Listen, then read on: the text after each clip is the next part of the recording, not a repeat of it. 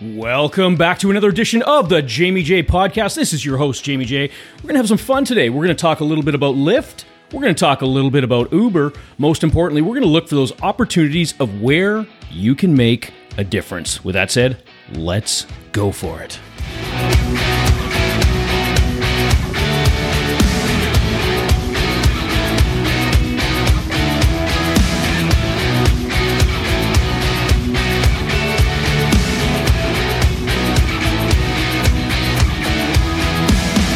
Okay, so here I am this morning. I'm working away at the gym, and of course they got the televisions on. I'm watching a little bit of news, and what do I see? Well, first of all, before we even get into that, something really cool has happened in the Lower Mainland here. We finally, after years and years and years of debate, years and years of working with the local insurance company, we have finally got Uber and Lyft here. Now, this is a pretty big deal. Why? Well, number one, I'm a great big fan of Uber and Lyft. Not to say that I don't use taxis. I'll talk about that in a little bit, but I'm a humongous fan of Uber and Lyft. For me, it is so simple. Pretty much no matter where I go, I need to get a ride. I can pop on the app, whether it's Uber, whether it's Lyft, and as long as we're not in that triple or quadruple time, I'm getting that ride hail. I'm looking it up on my app. I'm getting that ride. It's a big deal, and I absolutely love to use it. Here's what's going on, though. Just over the weekend, the Lower Mainland, mainly Vancouver, issued Uber and Lyft, finally, after much debate, their licenses to operate. This is a big deal in the province of British Columbia. They have the provincially run insurance company. That was one of the big hurdles for Uber and Lyft to get over here. So finally, after much debate, much back and forth, going to court, this and that, they finally got it going. It's actually here. Here's what's happening, though. The mayor of Surrey issued over $9,000 in fines against Uber and Lyft because they're claiming that they don't have the proper licenses to operate. This is after being granted those Lower Mainland licenses.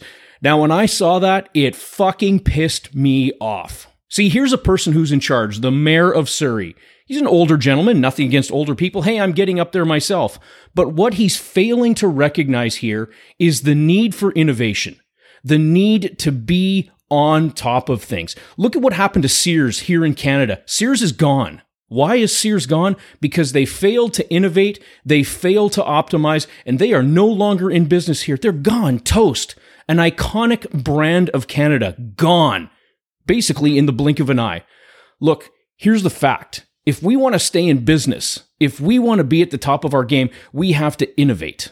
What's the mayor of Surrey not doing? He's failing to recognize what the needs of the people are. Yeah, taxis are great, but here's the thing. Sometimes I don't want to get in some stinky fucking cab that I've had to wait God knows how long for, that I've called dispatch, got shitty service. I'm not saying they're all shitty, but let me give you an example. Recently here, I went over to Vancouver Island. And I called a taxi service. Now, normally there's taxis waiting. We came over on the ferry. Normally there's taxis there. I called taxi service. We're waiting. I called again. I waited for over a half an hour. Each and every time I would call, I would get horrible service. It was just terrible. I let them kindly know that I couldn't wait till Uber and Lyft came, and they didn't take that very kind. I'm okay with that. I own that. The other thing with these taxi companies, they're failing to innovate. Now I know what you're thinking. Jamie, there's lots of apps out there. Lots of taxi companies have those apps, this and that. They can tell you where they're at. Well, let me give you another example. Again, over in Nanaimo. We were going out. It was last summer here. Went on their app, looking all great. I'm like, hey, I can make this work. I can deal without Uber and Lyft, no problem. 9 times we got canceled on our pickup. 9 times consecutively, even after calling. Finally, we just hailed one down, one that we saw on the road, and finally got our way back home. Right? This is the big difference between Uber and Lyft, because rarely, if ever, I think it's happened to me once or twice, and I've used them a lot, both companies equally as well. I've used them a lot, and I've never had that kind of poor service. I've never had those kind of cancellations or anything like that. When I get onto the app, I can see where they're at. This is one of the reasons why people want this. They want the new evolution of all this. Mayor of Surrey, pull your head out of your ass. Quite literally, pull your head out of your ass and figure out what the people want. Here's the thing. Uber and Lyft aren't going to take all the business. Recently, I was on a trip into Calgary. I took a look at the app. I took a look at both Uber and we didn't have Lyft there yet in Calgary, but it was the Uber app. I took a look to see where they were. I took a look to see the pricing. I'm like, you know what? I'm going to do a cab for this one. I consciously chose to do a cab. Why? Well, the cab was right there. I didn't have to hail anything. There wasn't anything right there at the airport, so I hopped into the cab. right? We're not saying that Uber and Lyft is going to take everything over. We want to give people the choice. Most oftentimes, I want something where I can pull that up on the app and I can see where everything's going on. This also brings up the idea of how can we work together? We have to stop fucking thinking about just that singular perspective. What are artists doing? Artists like singer-songwriters and all that. How often are we seeing collaboration? One of the biggest collaborations that really sticks out, and I know there's been tons and tons and tons, but one of the ones that really stuck out to me was way back in the day, Eminem and Rihanna. When they got together and they did that collaboration. Now, of course, it's not the first one. There's been collaborations in music for all history and all that. But that one really stuck out because it was just these two different people, but here they are coming together. What if we instead found the way to be able to work together? What if we could build a bridge between what the taxi companies are doing, what Uber and Lyft is doing, and together make it stronger? Because remember, we are servants of the public. We would not exist if we weren't in that place where we're serving. When we stop putting ourselves forward, when we stop thinking, oh, it's all about me, it's all about if I'm the cab company, how much money's Uber going to dig into me?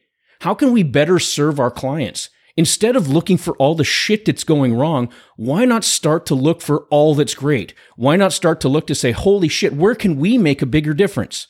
Where can we have an even bigger impact? Where can we provide even better service? Right? What does it look like? Where could we innovate? What business are we really in? Think about that, taxi companies. What business are you really in?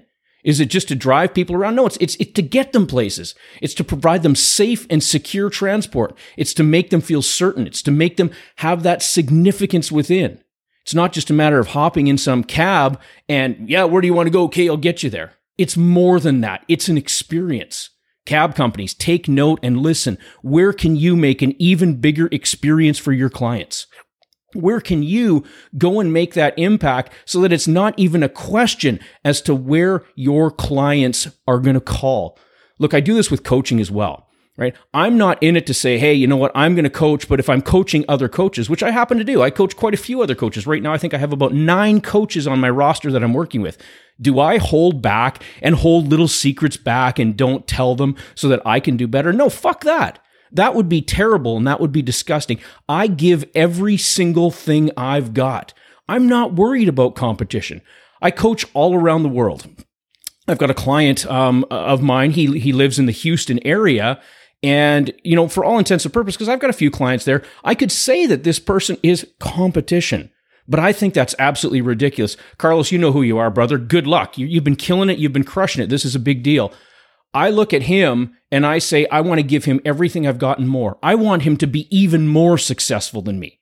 I want him to kill it and crush it like absolutely no other. And if that means me giving every single one of my secrets out to make him succeed, to help him succeed, you can bet your bottom dollar that I'm going to do that. When we get it out of our heads that it's not all me, me, me, when we get into the mindset of how can we make an even bigger difference? How can we collaborate? How can we actually work together to give the people that matter the most, our customers, the absolute most best, most impactful service? When we put that mindset on, when we get that clear in our heads of how we can serve and not sell, that's really where we win. It's up to us. It's up to each and every one of us to take that, to own that mindset, to put it in the place where we are making that impact. Don't be afraid. Don't come from a scarcity mindset. Look where you can serve. Go. I'll give you a challenge right now too. Go to one of your competitors. Go find where you can make a difference with them. Go look to see if there's an opportunity where you can collaborate. Break down the fucking barriers that says, hey, I can't deal with this person because they're my competition. No, that's the wrong attitude.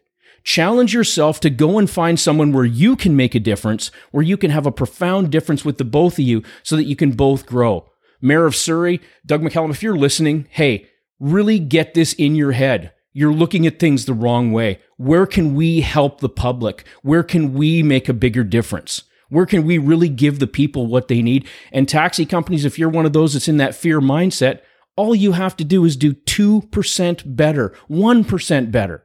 Find a better way to do it. Make Uber and Lyft not an issue.